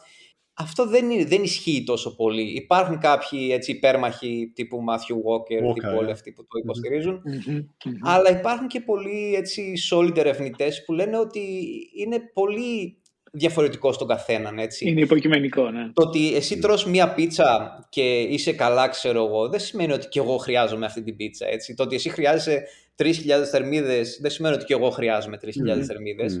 Ε, ένα αυτό και πολλά διάφορα άλλα nuances there. Τέλος πάντων, να μην ξεφύγω από το θέμα. Ε, ξυπνάω okay. 5, γράφω μέχρι τις 6.30. 6.30 αρχίζω και ετοιμάζομαι για προπόνηση. Έτσι, 7 η ώρα περίπου κάνω το workout μου. Α, μετά γυρνάω σπίτι mm. και συνεχίζω τη μέρα μου. Και, Άντωνη, το δημογραφικό σου αυτό, οι busy dads, οι από 30 έως την ηλικία μας και παραπάνω, δηλαδή έχουν κάποια χαρακτηριστικά; Είναι, ας πούμε, τύποι που ήταν πάντα αθλητικοί και προσπαθούν να το, να το διατηρήσουν. Είναι τελειωμένοι που ξαφνικά το συνειδητοποιούν και θέλουν να έρθουν σε κάποια φόρμα; Και ποια είναι, ποιοι είναι οι στόχοι τους; Οι στόχοι τους είναι, εγώ θέλω να είμαι υγιής ή I want to be shredded, I want my abs back, all that. What, ποιο, είναι το, mm. ποιο είναι το βασικό τους. Αν έχεις βρει κάποιο χαρακτηριστικό, δεν μπορεί να είναι μια μίξη, έτσι.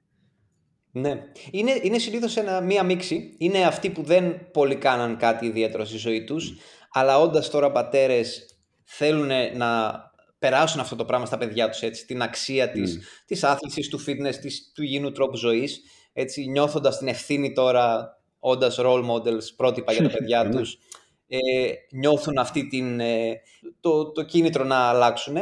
Ε, και μετά υπάρχουν αυτοί που γυμναζόταν, πάντα τους άρεσε, ξέρουν τα ωφέλη, αλλά ξέρεις κάπου εκεί όταν άρχισε να μπαίνει δουλειά, οικογένεια, παιδιά, κάπου χάθηκε αυτό, δεν ξανακαταφέραν να το ξαναποκτήσουν. Πριν το καταλάβουν βάλανε έτσι 7, 10, 15 κιλά και είναι σε μια φάση που α, πρέπει να αλλάξει αυτό, πρέπει να αλλάξει τώρα γιατί ναι όσο περιμένεις είναι όλο και πιο δύσκολο να αλλάξει. Άλλο το πόσο εύκολο είναι να αλλάξει το σώμα σου στα 20, στα 30, στα 40, στα 50. Ε, οπότε είναι αυτές οι, οι δύο κατηγορίες. Okay.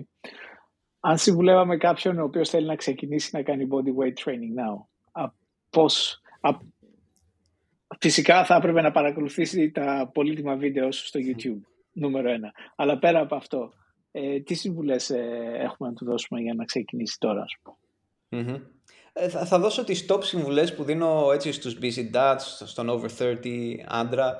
Αυτό τον κόσμο βοηθάω πιο πολύ, οπότε εκεί έχω και τη, την καλύτερη συμβουλή να δώσω. Ε, το κλασικό mindset που παραλύει τους πάντες, πολύ στάνταρ, είναι το, το όλα ή τίποτα, έτσι, το black or white mindset, το all or nothing mindset, πες το πώς θες. Δηλαδή πολλοί σκέφτονται ότι α, ή τα γυμνάζομαι full έτσι, ώρες την ημέρα και τα λοιπά και τρώω τέρμα καθαρά έτσι, ναι. ε, τέλεια ή δεν κάνω τίποτα. Είναι κλασικό mindset το οποίο δεν λειτουργεί, ιδίως όταν είσαι busy dad. υπάρχει πιο ενδιάμεσο μονοπάτι και το ενδιάμεσο μονοπάτι είναι και το πιο βιώσιμο, έτσι.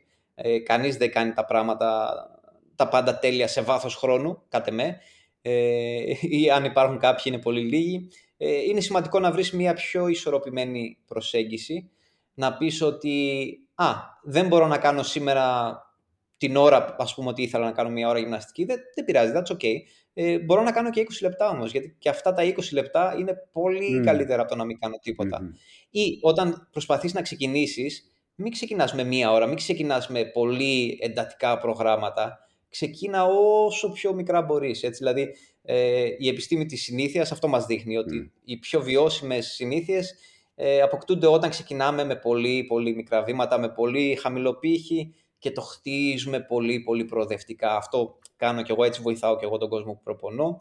Ε, οπότε αυτό, νούμερο ένα, μην είσαι όλα ή τίποτα, δεν λειτουργεί. Ε, ακόμα και στη διατροφή, κλασικό έτσι, κομμάτι που Κάποιοι προσπαθούν και ξεκινάνε «Α, δεν θα ξαναφάω ζάχαρη, δεν θα ξαναφάω παγωτό, δεν θα ξαναφάω μπακλαβά ή τι μπορεί να σου αρέσει τέλος πάντων προφιτερόλ». Ναι. Ε, δεν υπάρχει αυτό το πράγμα. Δηλαδή, ή θα πας και θα κλειστείς σε μια σπηλιά, ξέρω εγώ, στην έρημο να ζήσεις μόνος σου και θα το κάνεις γιατί δεν θα έχεις πρόσβαση σε τέτοια πράγματα ή θα ζεις σε μια κοινωνία όπου θα υπάρχουν αυτά τα πράγματα, θα υπάρχει και η κοινωνική έτσι, διάδραση και μπορείς να το κάνεις και αυτό εφόσον οριοθετείς έξυπνα έτσι, το πόσες φορές το κάνεις, το σε τι όγκο το κάνεις. Ε, δεν χρειάζεται να τρως 100% μέσα εισαγωγικά καθαρά, όπως λένε.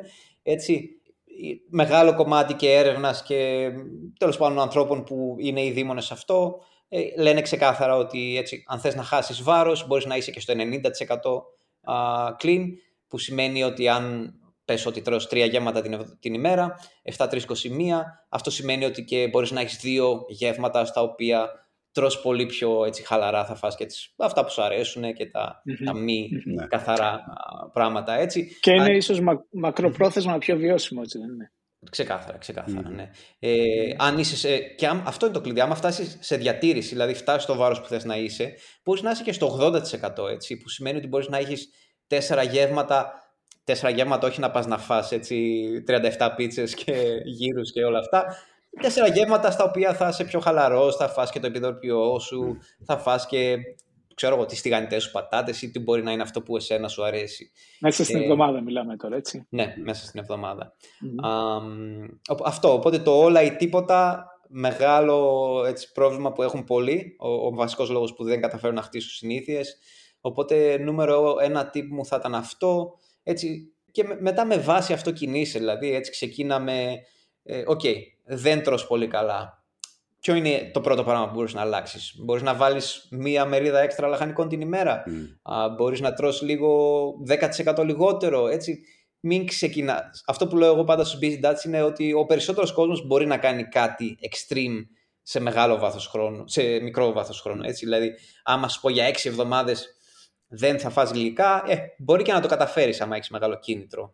Άμα σου πω μην το κάνεις έτσι για τα επόμενα 10 χρόνια, δεν θα το καταφερεις Και οι περισσότεροι αυτό που κάνουν είναι όταν χάνουν την πρώτη φορά, έτσι, όταν χάνουν την πρώτη προπόνηση, όταν χάνουν το πρώτο ε, γεύμα, έτσι, όταν παρεκκλίνουν για πρώτη φορά, μετά τους παίρνει κάτω βόλτα. Ναι. Ε, αφού χάλασα αυτό το ένα γεύμα, ας φάω και τρεις πίτσες αύριο, ας ξαναφάω ανθυγινά μεθαύριο. Ναι. Ε, τώρα το χάσα. Ή δεν έκανα προπόνηση σήμερα, ε, από Δευτέρα ξανά. Το Δευτέρα γίνεται από την επόμενη εβδομάδα το επόμενη εβδομάδα γίνεται από το επόμενο μήνα. Πριν το καταλάβεις, είσαι στο καναπέ, βλέπεις Netflix, τρως γαριδάκια και λες πότε έβαλα 20 κιλά. Είναι φοβερό αυτό που λέει ο Άντωνης στην ανθρώπινη ψυχολογία. Έτσι. Δηλαδή, αν ναι, ναι, έχεις μία εβδομάδα που κάποια στιγμή όλοι έχουν, που είναι binge, ας πούμε. Πιάνεις τον εαυτό σου με πουρο και whisky, χωρίς να είσαι αυτός. με κάποια παρέα που δεν έχεις ξαναδεί. Παίζει αυτό το πράγμα. Παίζουν τα binges, ναι. Ίσως, ναι, ίσως αυτό να είναι και η λογική του, του binge day, ας πούμε, όταν. Ε ακολουθούν κάποιοι που οι οποίοι ακολουθούν ας πούμε, ένα πολύ αυστηρό πρόγραμμα διατροφής επιτρέπουν στον εαυτό τους μια μέρα στην εβδομάδα που μπορούν να φάνε κάτι παραπάνω ας πούμε, ή ό,τι θέλουν τέλος πάντων. Δεν είμαι τόσο φαν του binge day. Είμαι φαν του Cheat. γεύματα. Δηλαδή δεν τρώω ναι. καλά για ένα, δύο, τρία γεύματα ανάλογα στους στόχους. Γιατί κάποια άτομα σε μία μέρα, σε ένα binge day, μπορούν να κάνουν πολύ μεγάλη σημεία. Δηλαδή να διαλύσουν δουλειά μίας εβδομάδας. Οπότε το οριοθετώ λίγο με γεύματα και τα, μ' αρέσει να τα λέω ε, open choice meals, ναι. που σημαίνει ότι διαλέγω τι θα φάω. Δεν σημαίνει ότι θα φάω μόνο χάλια πράγματα, αλλά έχω επιλογή να φάω και χαζομαρούλες, έτσι πράγματα που μου αρέσουν. Ε, κάπως έτσι το στείνω. Νομίζω, είναι σημαντικό νομίζω αυτό το, το mindset Swift. Και άλλο ένα tip που βοηθάει πολύ, που μου αρέσει, το χρησιμοποιώ πολύ, το έχω κλέψει από τον James Clear, που έχει γράψει το Atomic Habits, εξαιρετικό βιβλίο πάνω στις συνήθειες. Ναι. Είναι το, το Never Miss Twice, που σημαίνει αυτό, ok, έχασες μία προπόνηση, μη πτωείσαι, mm. μη πέφτεις σε αυτό το σκοτεινό λαγούμι που χάνω όλες τις υπόλοιπες προπονήσεις της εβδομάδας. Yeah.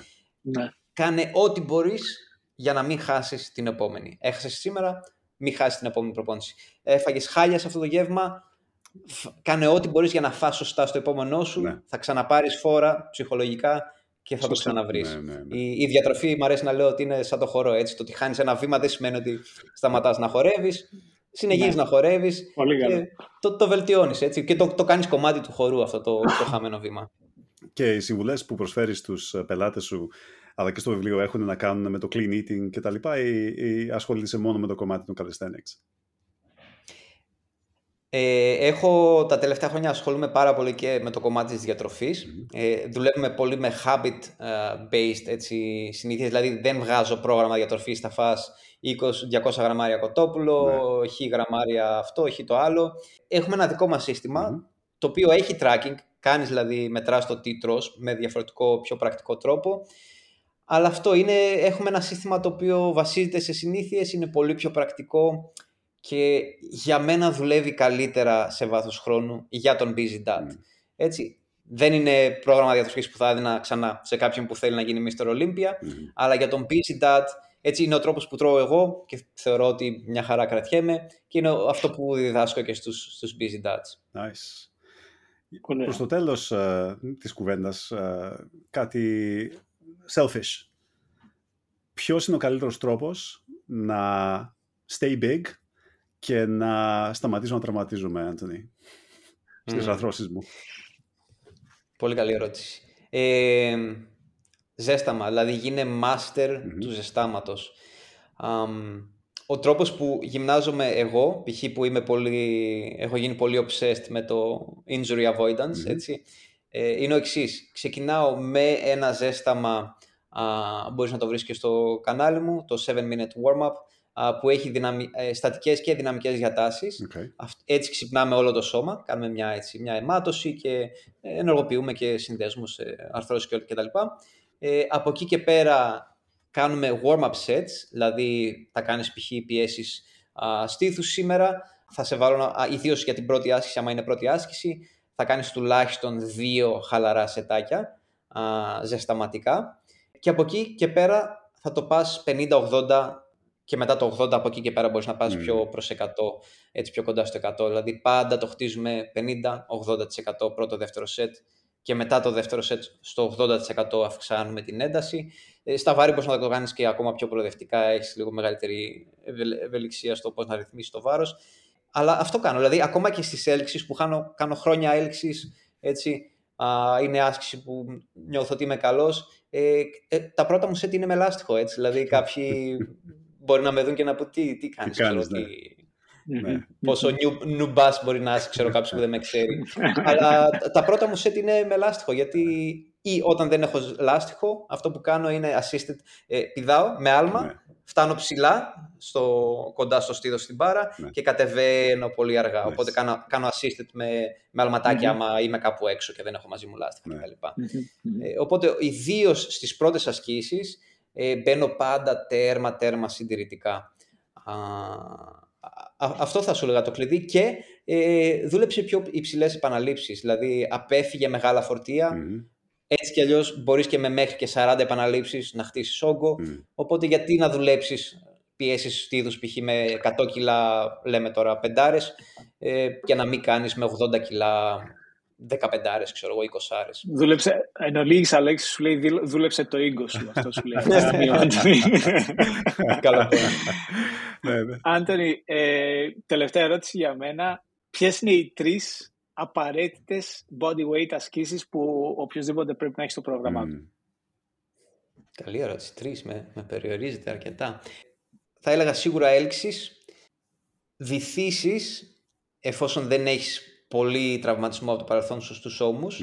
Ε, οι, οι βυθίσεις νομίζω έχουν κακό όνομα για τον νόμο, αλλά είναι σαν να λες ότι τα βαθιά squat, τα, τα squat κάνουν κακό στα γόνατα. Όχι, δεν κάνει το ναι. squat κακό στα γόνατα.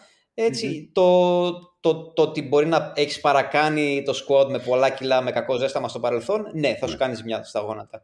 Και το ίδιο, το ίδιο ισχύει και στις βυθίσεις. Δηλαδή, είναι εξαιρετική άσκηση ίσα ίσα για τον νόμο. Έτσι, είναι ένας τρόπος που μπορείς να χτίσεις και μεγαλύτερο εύρος κίνησης στους ώμους με το, με, το, με το βάρος που βάζεις, στην ουσία με, την, ε, με τη διάταση που κάνει η άσκηση, ναι. πέρα από το κομμάτι της ενδυνάμωσης. Απλά θέλει αυτό. Θέλει άπειρη προσοχή, πολύ στοχευμένη τεχνική. Μικρή παρένθεση εκεί. Πώς κάνεις ζέσταμα στη βύθιση; Mm. Ε, είμαι λάστιχο, βάζεις ανάμεσα στα γόνατα ή πάλι άμα δεν έχεις λάστιχα μαζί σου, εμένα μου αρέσει αυτό. Ε, πηδάω, βάζω φόρα με τα πόδια, ε, φτάνω στο πάνω σημείο με μικρή βοήθεια από τα χέρια και κατεβαίνω πολύ αργά. Ξαναπηδάω, κατεβαίνω. Μ' αρεσει να κάνω δύο σετ από 8 με 10 επαναλήψεις τέτοιες, όπως ε, περιέγραφα πριν και για τις ελξεις Ε, οπότε θα έλεγα για πάνω μέρος, τρεις, έλξεις, βυθίσεις και uh, pike push-ups ή κατακόρυφες κάμψεις, πιο advanced, αλλά η πιο εύκολο, το πιο εύκολο progression είναι τα pike push-ups. Οι οποίες γίνονται; Οι οποίες γίνονται στην ουσία με, με τη λεκάνη πολύ ψηλά και κάνεις πιο κατακόρυφα την κάμψη. Mm-hmm. Έτσι, mm-hmm. Σαν να κάνεις στρατιωτικές πιέσεις στην ουσία. Αυτό oh, είναι yeah. το κινητικό μοτίβο okay. yeah, yeah. Το, οποίο, okay. το οποίο ψάχνεις να βρεις. Ε, πολύ σημαντική και η τεχνική δηλαδή στο, στα pike push-ups. Λίγοι την περιγράφουν σωστά την άσκηση, οπότε άμα, άμα χρειαστεί τη βοήθεια, θα, δεν έχω κάνει ακόμα tutorial, όλο λέω θα κάνω, δεν το έχω κάνει ακόμα. Ναι, πρέπει να αλλά... κάνεις ένα tutorial. Λοιπόν. okay. ναι. Ε, οπότε θα έλεγα αυτές οι τρεις για πάνω μέρος. Για κοιλιακούς θα έλεγα, θα σας πω μία που με αυτήν έχω αιμονή, είναι τα hollow body holds, που θεωρώ ότι είναι απίστευτη άσκηση για υγεία μέση πέρα από κοιλιακούς. και για, για κάτω μέρος, Εξαρτάται έτσι πάντα και από το τι ιστορικό μπορεί να έχεις με τραυματισμού κτλ. Εγώ είμαι πολύ φαν του, του wall sit, του στατικού καθίσματος. Mm. Οι περισσότεροι το υποεκτιμούν γιατί δεν το πάνε στο επόμενο πιο δύσκολο level, το οποίο είναι στατικό με το ένα πόδι. Yeah. οποιο δεν έχει κάνει στατικό κάθισμα με ένα πόδι, εντάξει, μπορεί να καταλάβει, όταν το κάνει μπορεί να καταλάβει πώς αλλάζουν τα πράγματα. Ε, από εκεί και πέρα ε, είμαι πολύ μεγάλος φαν των ε, hill sprints, sprints σε ανηφόρα. Mm. Έτσι είναι ένας εναλλακτικός τρόπος που δουλεύω τα πόδια μου. Ναι. Έτσι τα άλματα, α, άλμα σε, σε ύψος. Τα, τα box jumps στην ουσία όπως τα λένε πολύ στο γυμναστηριο Ε, αυτό δηλαδή για κάτω μέρος η αλήθεια είναι όντως ότι μπορείς να πεις ότι υστερεί η καλλισθενική στο κάτω μέρος από καθαρές ασκήσεις δύναμης. Αλλά άμα έχεις στρατηγική προσέγγιση στο πώς θα συνδυάσεις πλειομετρικές με κάποιες εκρηκτικές ασκήσεις. Μία από αυτές π.χ. μπορεί να είναι τα sprint σαν η φόρα. Σαν η φόρα mm. μου αρέσουν γιατί έχεις ε, μικρότερο κραδασμό για τα γόνατα. Ε, οπότε, αν συνδυάσεις ε, ισομετρικές sprint ε, και δυναμικές ασκήσεις, μπορείς να κάνεις και πολύ καλή δουλειά και στα πόδια. Τα pistol squats τα δούλευα πολύ στο πρώτο μου βιβλίο ε, Αλλά το πρόβλημα είναι ότι έχεις αυτό το, το butt wing, ε, έτσι έχεις την ε, κλίση yeah. στο τελος την οποία δεν μπορείς να αποφύγεις, εκτός άμα έχεις απίστευτη κινητικότητα στον αστράγαλο που οι περισσότεροι δεν την έχουμε. Ε, Δηλαδή πρέπει να έχεις κινητικότητα στον αστράγαλο μπαλαρίνας για να την κάνεις με clean form, που οι περισσότεροι δεν θα αποκτήσουν ποτέ. Ε, Οπότε άμα, άμα παρατηρήσετε ένα pistol squat, όποιον και να δείτε στο ίντερνετ να το κάνει, δηλαδή ε, δεν νομίζω να υπάρχουν άτομα. Ή αν υπάρχουν θα είναι οι εξαιρέσεις που μπορούν να το κάνουν χωρίς έτσι, αυτή την ε, πιελική κλίση. Ε, έχεις, οπότε έχεις αυτό το πρόβλημα, έχεις την πιελική κλίση που δημιουργεί λίγο φθορά στη μέση και έχεις λίγο ασύμετρα φορτία στο γόνατο, δηλαδή ναι, μπαίνει πολύ ασύμετρα το φορτίο και σε βάθος χρόνου για μένα έχει φθορακία στο γόνατο. Οπότε ναι, μεν, την, στα πρώτα μου βήματα την έκανα, όσο άρχισα να, να τη μελετάω και να την καταλαβαίνω, την, ε, την αφαίρεσα, έγραψα ένα άρθρο, έβασα και ένα βίντεο στο γιατί δεν είμαι φαν. Μπορείς να την κάνεις με καλή τεχνική βέβαια άμα έχεις κάτι μπροστά σου να κρατιέσαι, αλλά αυτό κάπως έτσι χάνει την έντασή της η άσκηση με αυτόν τον τρόπο. Οπότε τα αποφεύγω, δηλαδή καλύτερα να κάνεις τα, τα shrimp squats που είναι σαν, ε, ε, σαν πίστολα αλλά έχεις το, το πόδι που εκτείνεται προς τα πίσω α, στην mm-hmm. ουσία. Οπότε, εν ολίγης, αντί για pistol squats, προτίμησε τα shrimp ε, squats. Άντωνη, okay. μία τελευταία ερώτηση και για μένα. Τι έχει το μέλλον για σένα; Έχεις γράψει βιβλία, συνεχίζεις και γράφεις, ε, ε, βελτιώνεις το πρόγραμμά σου, μεγαλώνεις το πελατολόγιο σου. Ε, έχει μεγάλη επισκεψιμότητα το, το bodyweightmuscle.com. Θα κινηθείς, ας πούμε, σε apps, σε social media. Τι σκέφτεσαι για το μέλλον, πώς μπορείς να βοηθήσεις περισσότερο κόσμο, ακόμα περισσότερο; Ναι. Ε, στόχος είναι να μεγαλώσω το κανάλι μου στο YouTube. Έτσι προσπαθώ σιγά σιγά να μπω πιο δυναμικά σε αυτό. Είχα μεγάλη αποχή από τα social media γιατί σε μια φάση μελετούσα πολύ την επίδρασή τους στην ψυχολογία και όλα αυτά. Είπα ότι τα παρατάω τελείως και όντως μου άρεσε όταν έφυγα από τα social media. Απ' την άλλη, έτσι είναι εργαλείο ε, και υπάρχει τόσο κακή πληροφορία εκεί έξω που είπα ότι είναι και για μένα έχει αρνητικό τέτοιο το να μην ασχολούμαι ε, και γιατί να μην είμαι έτσι ένα, ένα, μια παρουσία η οποία έτσι προσπαθεί να εστιάσει στα, στα πράγματα που είναι όντως ε, σημαντικα Υπάρχει για μένα πολύ κακή πληροφορία στα social media, πολύ θόρυβος. Ε, ο αλγόριθμος συνήθως δεν προωθεί την ποιότητα. Εντάξει, υπάρχουν και φάσεις που προωθεί την ποιότητα. Αλλά ε, σκεπτόμενος όλα αυτά, αποφάσισα φέτος να ξαναξεκινήσω το Instagram μου, να βάλω μπρος στο Instagram. Και οπότε πλέον έχω έτσι, πιο δυναμική παρουσία και στο Instagram. Μπορείτε να βρείτε εκεί ωραίες έτσι, συνόψεις της φιλοσοφίας μου, του τι κάνω. Οπότε YouTube και Instagram είναι ο στόχος. Βιβλίο δεν έχω στα σκαριά, θέλω να κάνω λίγο ένα διάλειμμα από τα βιβλία γιατί είναι... έχουν πολλή δουλειά και μου ήταν λίγο στρεσογόνο το τελευταίο βιβλίο. Χάρηκα πολύ που το έγραψα, είμαι ναι. πολύ χαρούμενος με το αποτέλεσμα. Αλλά είμαι σε φάση που θέλω να εστιάσω λίγο πιο πολύ στο coaching ε, στους busy dads μου και στο, στο YouTube και στο Instagram. Άνθονη Αρβανιτάκης, σε ευχαριστούμε πάρα πολύ που ήσουν μαζί μας στο Espresso and Dim απόψε. Μάθαμε πάρα πολλά. Δημήτρη. Σε ευχαριστούμε πραγματικά, Άντωνη. Ήταν μια πάρα πολύ ενδιαφέρουσα κουβέντα. Σε ευχόμαστε καλή επιτυχία με όλο σου το project. Για τους ακροατές μας ευχόμαστε να αποκομίσανε πολύτιμες συμβουλές. Όσοι θέλουν να μάθουν παραπάνω πράγματα, μπορούν να επισκεφθούν ε, το κανάλι του στο YouTube του Άντωνη. Ευχαριστούμε πολύ. Ευχαριστώ πάρα πολύ. Γεια σου. Γεια χαρά.